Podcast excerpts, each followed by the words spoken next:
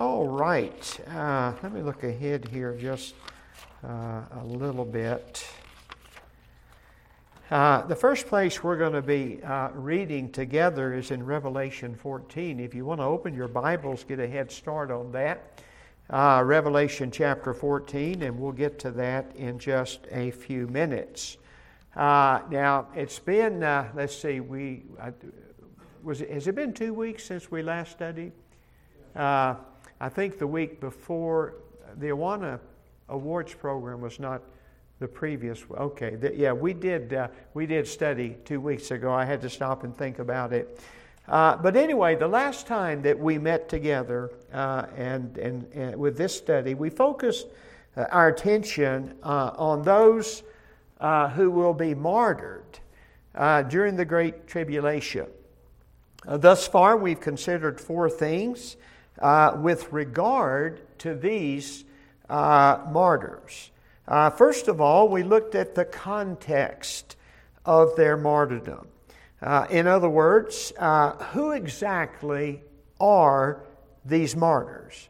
Well, the simple answer to the question is this they're believers. And by the way, most likely Jewish believers. I'm convinced the vast majority of people that will get saved during the Great Tribulation are Jews.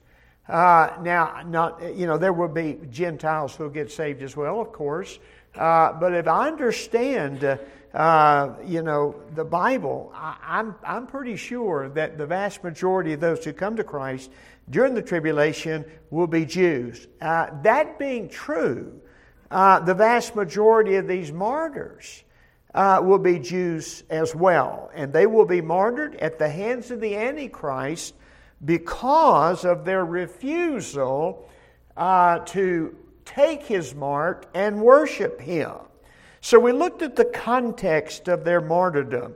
We also looked at the cause of their martyrdom. In other words, why will they be slain?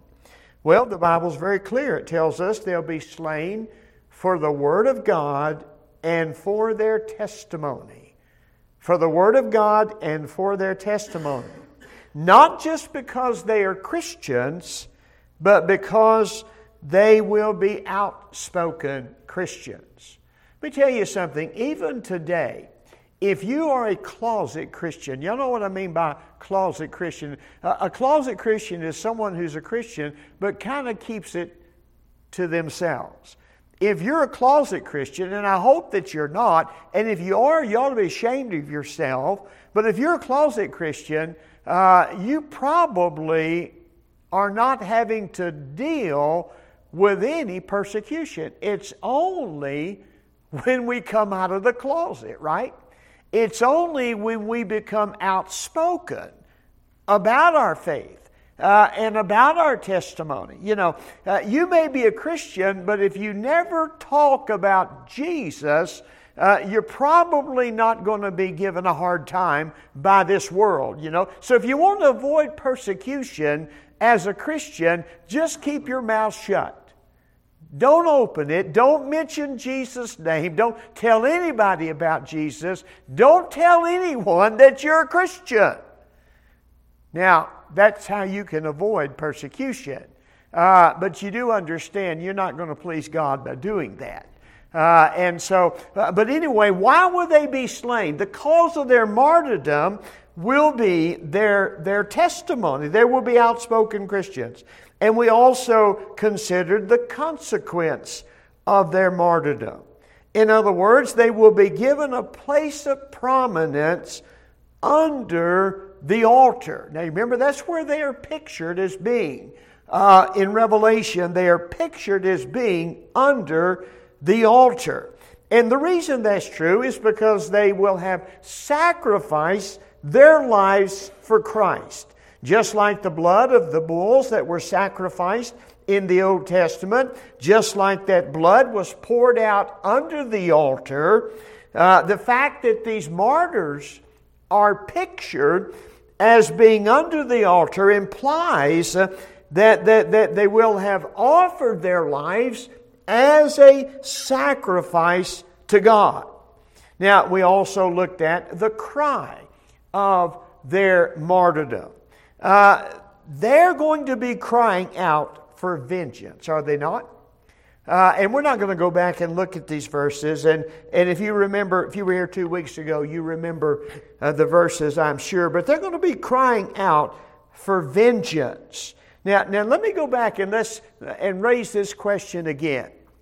Uh, when Jesus was nailed to the cross, he, was not, he did not pray for vengeance for his persecutors or upon his persecutors. He prayed for what? Forgiveness. When Stephen was stoned to death uh, in the book of Acts, he did not pray uh, that, that, you know, for vengeance for his persecutors, but he prayed for what? He prayed for forgiveness. Now, now we come to the Great Tribulation, and here are these martyrs, they're not praying for forgiveness. They're not asking God to forgive their persecutors. They're asking God to, to, uh, to, to punish their persecutors. You say, well, I, I just don't understand. How, you know, how do you, how do you explain that? Well, uh, you remember what we learned a couple of weeks ago. Uh, we're living in the age of grace today. Uh, but the tribulation period will be a time of judgment. Not, now, there will be people that will get saved, so God's grace uh, will still be available during the tribulation period. Otherwise, people wouldn't get saved. But for the most part, the Great Tribulation, it's, it's not about forgiveness, it's about judgment. And so when you consider that, the prayer of these martyrs is in keeping with the will of God. Now, there's one more thing I want us to consider uh, before we move on uh, to the next subject. One more thing I want us to consider with regard to these martyrs, uh, and that is the comfort of their martyrdom. The comfort. Uh, now, let me show you this verse again. Revelation chapter 6 and verse 11 says, And white robes were given unto every one of them. And it was said unto them that they should rest for a little season until their fellow servants also and their brethren that should be killed as they were should be fulfilled. So you have these martyrs, and they're pictured as being under the altar. They have sacrificed their lives for God. And they're crying out to God for vengeance upon their persecutors. Did God hear their cry? Yes. And God responded to their cry in this verse. And notice again what God told them. Uh, again, it says, And white robes were given unto every one of them, and it was said unto them, Here was God's response to their cry. It was said unto them that they should what? Rest for a little season until their fellow servants and also their brethren that should be killed as they were should be fulfilled. And so God responded to their cry, but the time has not yet come for God to act upon their requests. But so I want you to notice, even though at that time God did not grant their request, He did provide them with at least five comforts as they wait. Five comforts as they wait. Now, you say, well, what are those comforts? Notice, first of all, that God provided them with refuge. Now remember now, where are they pictured as being in Revelation? They're pictured as being under the altar. Now the altar is both a place of redemption and it is also a place of refuge. Now let me make something very clear. They're not under the altar because they're hiding. Okay? Uh, if you have in your mind this picture, uh, like, you know, like someone is under the bed and they're hiding under the bed and they're peeking out. Uh, uh, that's not what's going on here. They're not under the altar hiding. Uh, but the, the altar for them is not only a place of, of uh, redemption, it is also a place of refuge. Uh, Donald Grey Barnhouse, uh, Barnhouse said it like this. Uh, notice what he said. He said, To be under the altar is to be covered in the sight of God by that merit which Jesus Christ provided in dying on the cross. It is a figure that speaks of justification. These martyred witnesses are covered by the shed blood of our Lord Jesus Christ. And so God does not immediately grant their request for vengeance. He's going to do that later. But he does not do it immediately. But what he does do, in the meantime, he provides them refuge. He also provides them with robes. And not just robes, but we're told that he provides them with white robes. Now, you understand that white in the Bible is most of the time a symbol of purity or righteousness. So, these martyred saints, they're pictured as being under the altar, a place of refuge, and God has given them white robes to wear. Now, these white robes, first and foremost, are a symbol of the righteousness of Christ. A symbol of the righteousness of Christ, which God gives to every person who puts his faith in Jesus as Savior. Now, let me tell you something about the righteousness of Christ. The righteousness of Christ is our only hope for heaven. This white robe does not represent our righteousness, but it represents the righteousness of Jesus. Uh, and uh, let's just look at some verses here. 1 Corinthians chapter 1 and verse 30. Uh, the Bible says, But of him are ye in Christ Jesus, who of God is made unto us wisdom and righteousness and sanctification and redemption. And here's another one, uh, Corinthians chapter 5 and verse 21 says, For he hath made him to be sin for us, who knew no sin, that we might be made the righteousness of God in him. And here's another one Philippians chapter 3 and verse 9 says, And be found in him, in Christ, not having our own righteousness, which is of the law but that which is through the faith of Christ, the righteousness which is of God by faith. Now, let me illustrate it like this. There are some places that you cannot go. There are some establishments that you cannot enter if you are not dressed properly. Is that not true? Now, most of us probably do not frequent those places that often uh, because they are usually kind of what I call fancy places and, and usually expensive places. But there are some restaurants you cannot go into if you are not dressed in proper attire. And I remember years ago, uh, even in a convenience store, a lot of times you'd see a sign on the, the door that said, you know, no shirt, no service, you know, or something like that. Nowadays, in a convenience store, you don't even have to have clothes on.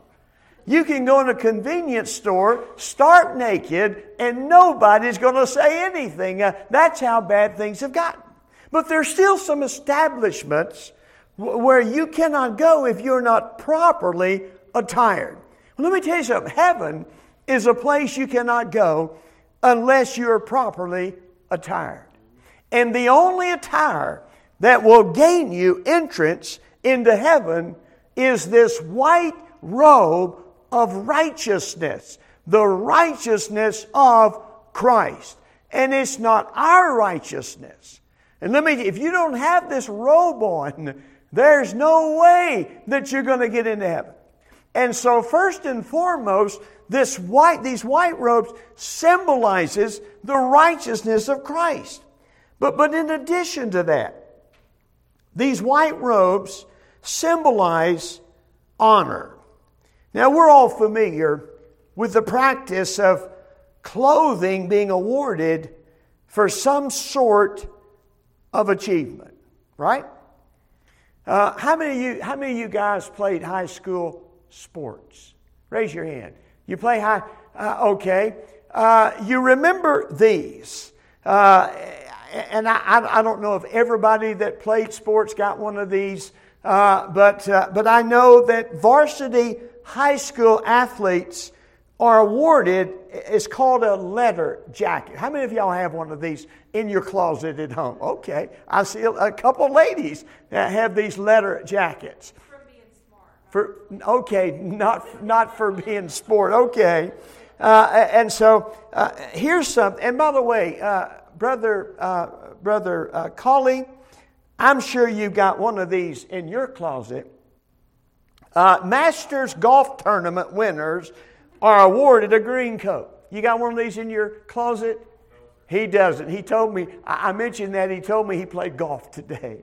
Uh, but I doubt that you got to be good at golf to get a green jacket. And you have to be good at sports to get a lettered jacket. How about karate masters? What are they awarded? They're awarded a black belt. Man, if you got a black belt, you have achieved something uh, as far as karate or, or, or some of those, whatever those uh, martial arts are concerned. You remember when the prodigal son returned home? What does his father do? he, he, he called for the best robe, did he not? To put on his son. Luke chapter 15 and verse 22 says, But the father said to his servants, Bring forth the best robe and put it on him. And then earlier in Revelation, going all the way back to chapter 3 and verse 5, we're told that white garments will be given to overcomers. Revelation 3 5 says, He that overcometh, the same shall be clothed in white raiment. Now, let me tell you something. In my opinion, there are no greater overcomers than those who sacrifice their lives in order to stay faithful to Christ. Overcomers they are. And so, again, these martyrs are crying out to God and asking God for vengeance, for revenge upon their persecutors. God does not answer their request or He does not grant their request immediately, but what He does do, He provides them, first of all, with refuge. He provides them also with robes, white robes. And then notice, thirdly, He provides them or He will provide them with rest. Now, let's go back to this verse. Revelation 6, verse 11 says, And white robes were given unto every one of them, and it was said unto them that they should, what? Rest for a little season. Now, that phrase, little season, simply means a short period of time. Now, y'all do understand the Great Tribulation, if you take the whole thing, it only lasts seven years. You say, that's a long time. Uh, well, it just depends uh, on, on your perspective of time. Uh, to me, seven years, uh, you know, goes by very, very quickly. Uh, I'm 70 years old, and just, just yesterday, uh, Linda, I was 63. Just yesterday, I was 63. And all of a sudden, I'm 70. Seven years has gone by. And I wonder, where has the time gone? And so the whole tribulations, we're only talking about seven years from start to finish. And so he says to these tribulation martyrs, he says, rest for a little season. In other words, they are told to wait, to be patient. I don't know about you, but waiting, I've never been good at it. Uh, and I don't think most people are. Now, some people are more patient than others. Uh, and and I, I, I, definitely have more patience than some people I know. Uh, but uh, but I, more times than not, I'm lacking in patience. Waiting is something that, that you know, a couple things I don't do. Waiting, I don't do well. Change, I don't handle well either.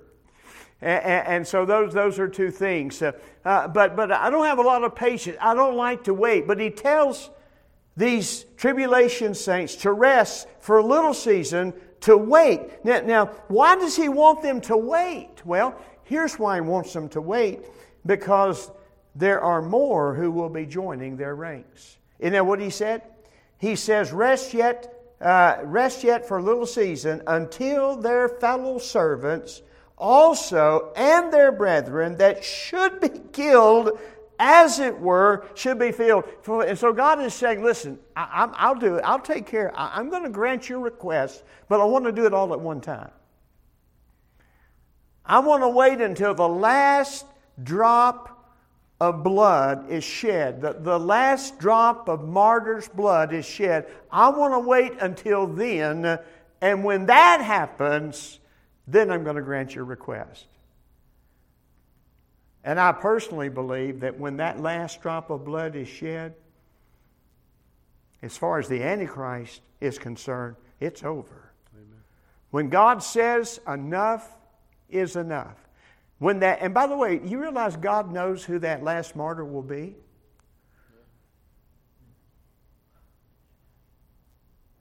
Somewhere there's someone who's going to be that, that last martyr, maybe a man, maybe a woman, only God knows that last martyr, when that last drop of blood is shed, at that time it's over for the Antichrist. Uh, and his reign of terror will swiftly come to an end. But he tells these martyrs, he said, just wait, uh, be patient. There are others who are going to be joining you. Not only are they told to wait, but that word rest means more than just wait, it means to rest. You know, rest is a wonderful thing, isn't it? The older I get, the more I believe that. Rest is a wonderful thing. You know, this should remind us, uh, Revelation 14, verse 13. Uh, it says, And I heard a voice from heaven saying unto me, Write. Thank you. And I heard a voice, thank you, Joe. And I heard a voice from heaven saying unto me, Write, blessed are the dead. Now that's interesting. The word blessed means happy. So the Bible says, you want to be happy? Be dead. And then what it says? It says, Blessed are the dead. Now, he clarifies it, which die in the Lord. Now, if you're not going to die in the Lord, then you need to hang on to life as long as you can. If you're not going to receive Jesus as your personal Savior, you want to live as long as you possibly can because the moment you die, let me tell you something, there's no rest for you. But those who die in the Lord, he says, blessed, happy are they who die in the Lord. Why? He goes on and he says, Yea, saith the Spirit, that they may what? Rest from their labors. When I was sitting on the edge of Brother Dave's bed this week, and he looked up at me with sad, sad eyes, and he says, Pastor, would you pray and ask God to take me to heaven? Why would someone want to die? he's tired. Life can be very tiring, especially when you're dealing with illness. And Dave has been, he's been sick for a long time. He's been dealing with kidney failure for many, many years now, and he just slowly, gradually has just, uh, and, and, we've watched him, have we not? And, uh, and, and right now, Dave is just, he is literally skin and bones. He has no meat on his bones whatsoever. He has just deteriorated physically. And, and he just, I looked into his eyes and I saw someone who was tired. I don't know about you, but when I get really tired, I want to rest. And, and physically, when you get, to, when, you know, short of dying, if we want to rest, what do we usually do? We go to bed, right? We go to sleep. Sleep, by going to sleep, we rest. Well, let me tell you something. Death in the Bible is, is oftentimes compared to sleeping because it's only temporary. Uh, because there's a resurrection coming. Amen. And we talked about that a while back. Uh, but, uh, but, you know, you just get tired. And, and, and, and, and let me tell you something. I believe one of the most blissful things about heaven is, is, is it's going to be a place of rest where those who die, especially, especially these tribulation martyrs, can't, I can't imagine, even though it's going to be a relatively short period of time, can't imagine all that they're going to go through. But rest is a wonderful thing. But let, let me stop here and say this. There is a kind of rest that we as believers can experience this side of heaven. There is a kind of rest that we as believers can experience without dying. You say, what kind of rest are you talking about? And I'm not talking about laying down at night and sleeping. That's, that's rest. But I'm thinking of a spiritual rest. And, and, and what I have in mind here is the rest that comes uh, as a result of putting our trust in God and just turning it all over to Him. Have you ever struggled with something? You know, a problem, an issue, maybe a health issue, maybe not a health issue a problem or a situation you've struggled with, uh, and, and, and, and, and it just, it, it, it, it just it wearies you and wearies you and wearies you. And then finally, one day, you're able, by God's grace and mercy, you're able to just release that to Him completely and just turn it over to Him. What happens when God takes that burden from us, then we experience what I call rest. Or, or maybe, maybe a more appropriate word would, the word would be the word peace. The peace that comes when we're able to trust God with our problems and with our struggles and with our situations. is isn't it sweet? Do y'all know what I'm talking about? Yeah. When you're able to just let it go. and say, okay, God, I, I don't have any choice. I'm just going to put all this in your hands. I'm going to leave it with you. And we walk away and we have such peace uh, in our heart as a result of that. We feel like a new person. We're the same person, it's just the burden is gone. Joe? Uh, I think in Philippians 4, it said, Rejoice in the Lord always, and again I say rejoice. Yes.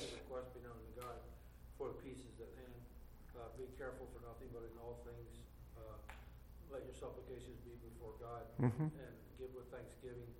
Uh, but he says, the peace that passes all understanding will keep your hearts and your minds through Christ Jesus. If you've ever experienced that peace, you know what we're talking about. Psalm 16, verse 9 says, Therefore my heart is glad, and my glory rejoiceth. My flesh also shall rest in what? Hope. Hope in what? Hope in God. Hope in His Word. Hope in His promises. My, my flesh also shall rest. And we're not talking about dying there. You don't have to die to experience this rest. Psalm 37, verse 7, the Bible says, Rest in the Lord. Rest in the Lord, trust in the Lord, and wait patiently for Him. Isn't that what God's going to tell those tribulation martyrs? He's going to say, Rest a little while. Just wait. Psalm 116, verse 7 says, Return unto thy rest, O my soul, for the Lord hath dealt bountifully with thee. Psalm 132, verse 14 says, This is my rest forever.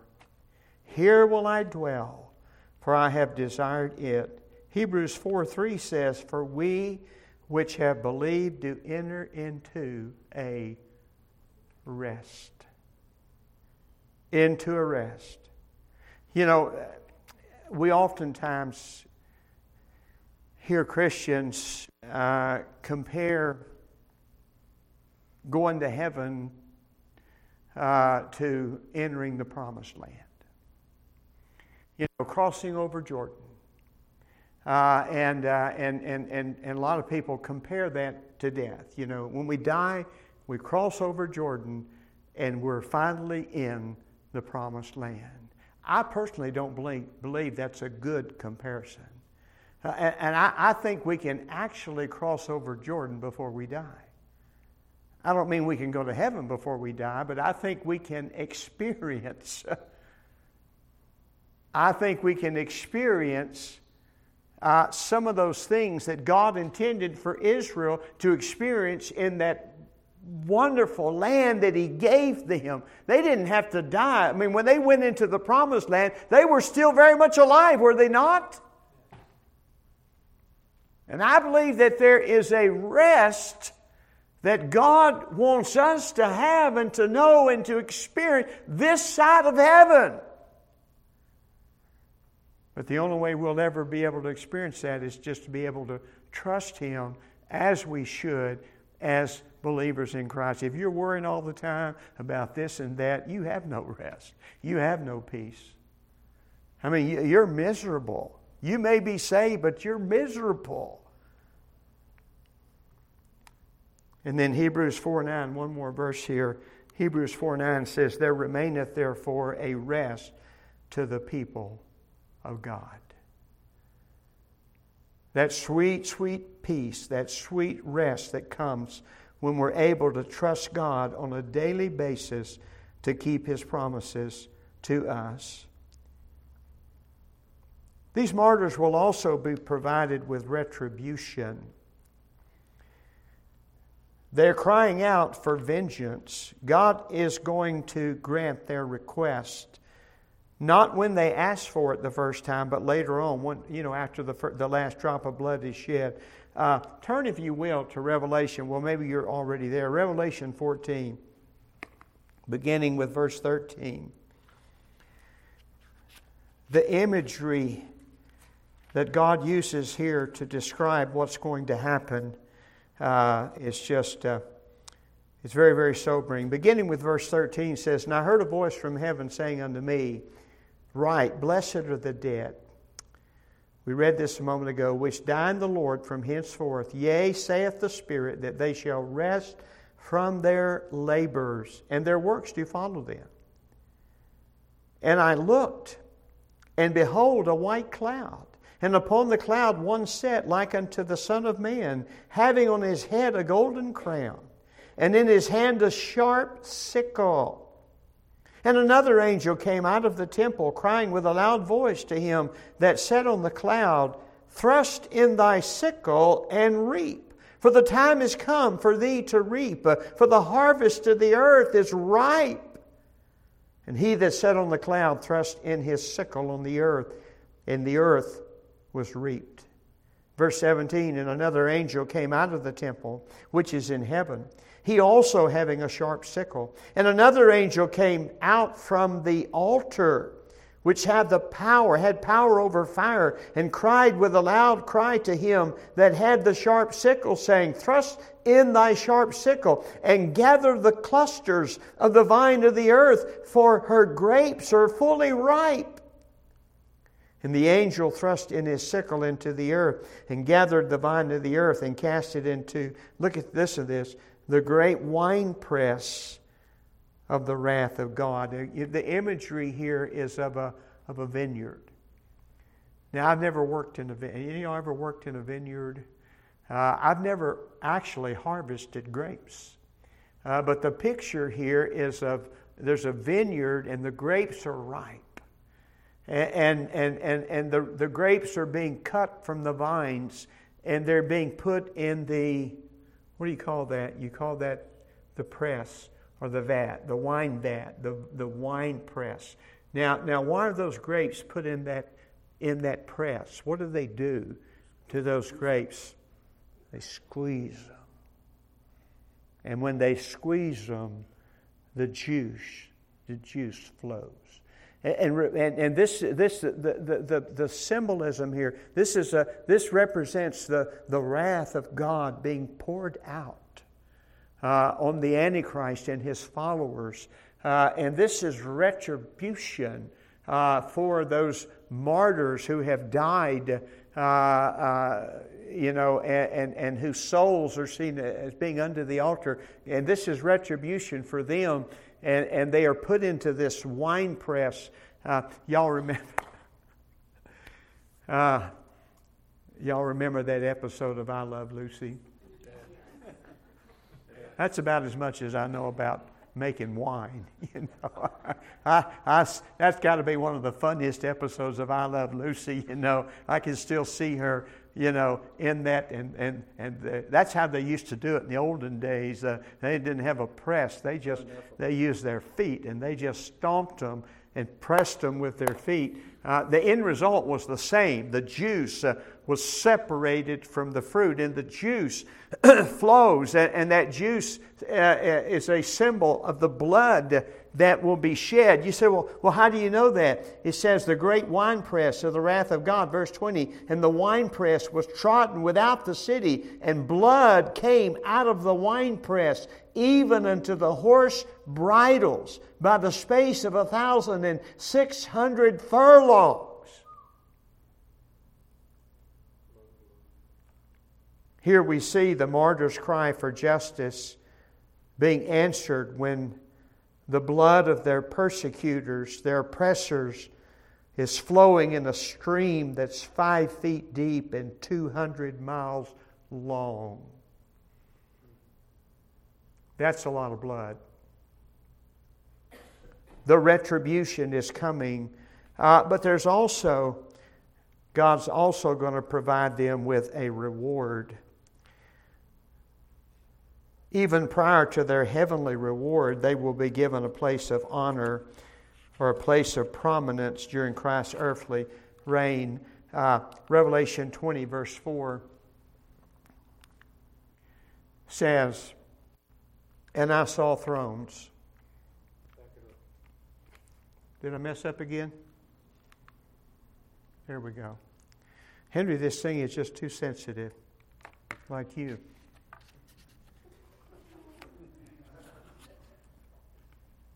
Have y'all noticed it doesn't take much to make Henry cry anymore?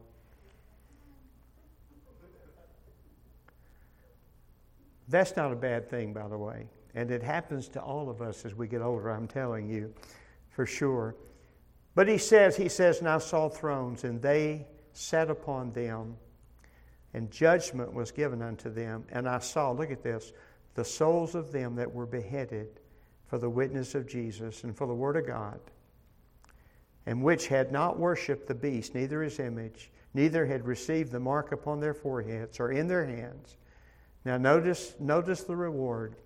And they lived and reigned with Christ a thousand years. So they cry out for vengeance. Eventually, when the last drop of martyr's blood is shed, God grants their request and we see retribution righteous retribution. And that's followed by a great reward. Uh, these tribulation martyrs, I believe, will be given places of prominence in Christ's coming kingdom. And I'm, I'm not talking about the eternal heaven, I'm talking about the millennium, the 1,000 year reign of Christ upon this earth. And so they go from being, Brother Darren, under the altar to being on thrones. Think about that. You say, man, I sure would like to sit on one of them thrones one day. Wouldn't you, Joe? Joe says, no, not me. uh, come on, let's be honest. Tucker, you like to sit on one of them thrones one day? He says no, too. I know why they're saying no, because the only way we can be sure of sitting on one of those thrones is if we're willing to occupy that space under the altar.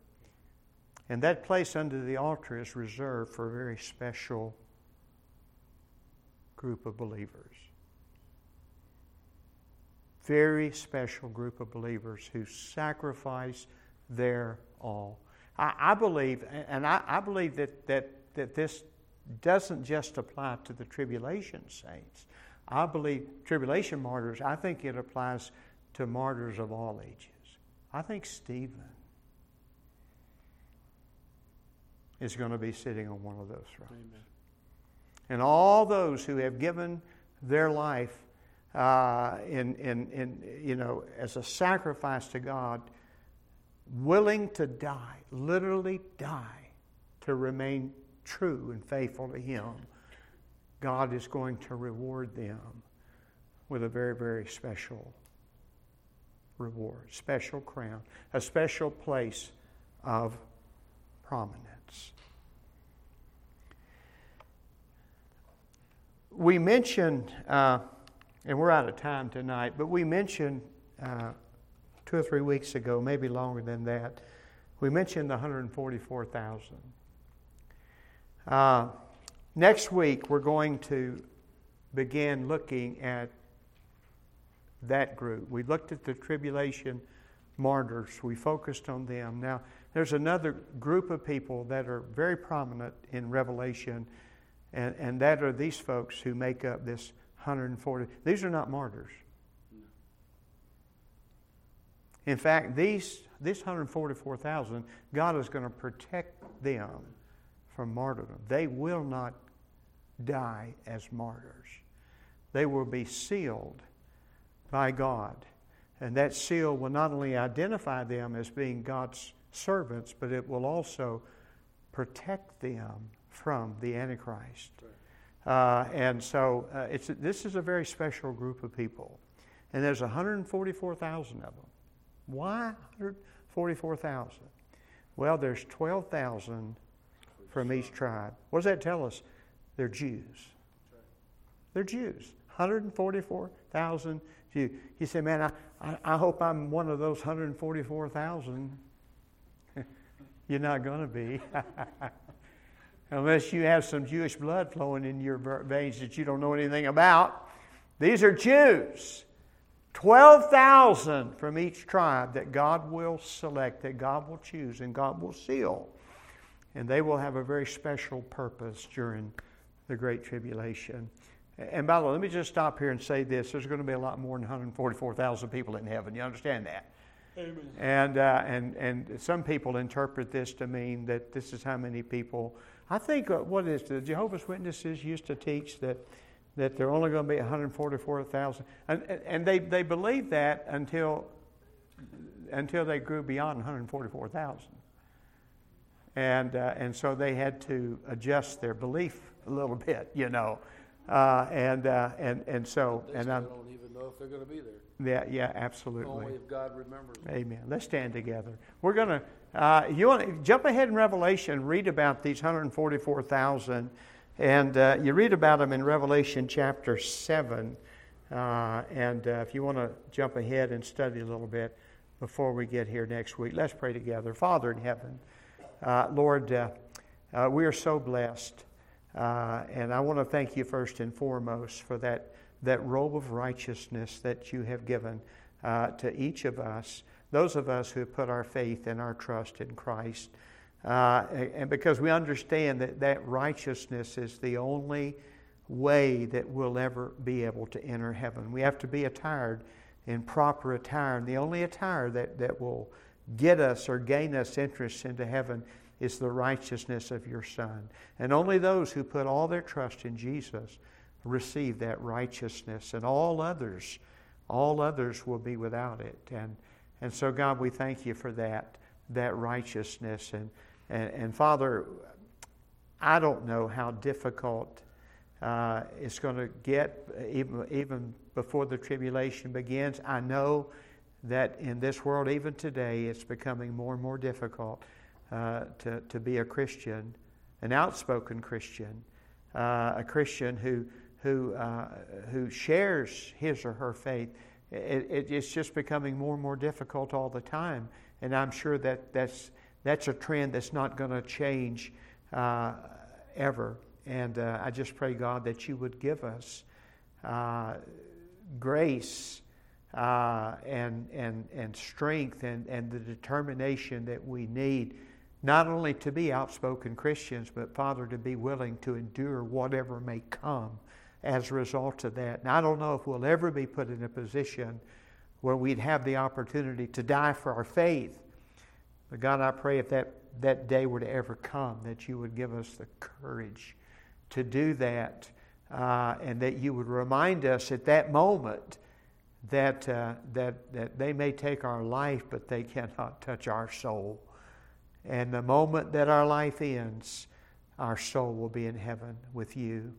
Uh, and so, God, for those of us who know Jesus, death is not something to be feared, but in a way is something to look forward to. Uh, and God, I thank you for the rest that we can have even before heaven this side of heaven, Lord, as we're able to trust you on a daily basis and walk with you. And, uh, and God, give us more and more of that rest. Help us to be able to release uh, everything to you, Lord, uh, and, uh, and to receive in exchange that blessed peace that, uh, as Joe mentioned, as your word tells us, passes all human understanding. Father, Bless us as we leave here now. Bless our, our young people, our teens tonight as they uh, uh, are in Bible school and, and extreme truth again tonight. Lord, we thank you for those who've been saved, and we pray for others to come to know Christ uh, before this is over. Uh, in Jesus' name we pray. Amen.